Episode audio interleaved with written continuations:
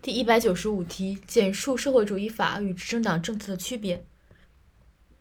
区别主要有，主要有呃五个方面吧。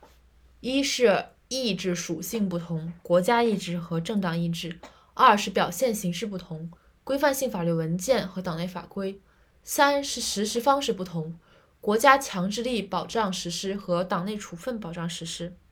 就是实施途径和保障方式不同，四是稳定性程度不同，法的稳定性强于党的政策，五是程序化程度不同，法的程序化程度要要求更高一些。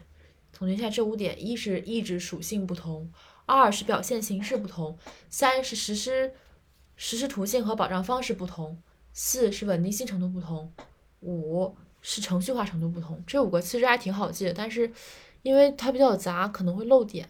所以说，第一点是意志属性不同，意志属性强调的是这个，呃，体现的精气神儿。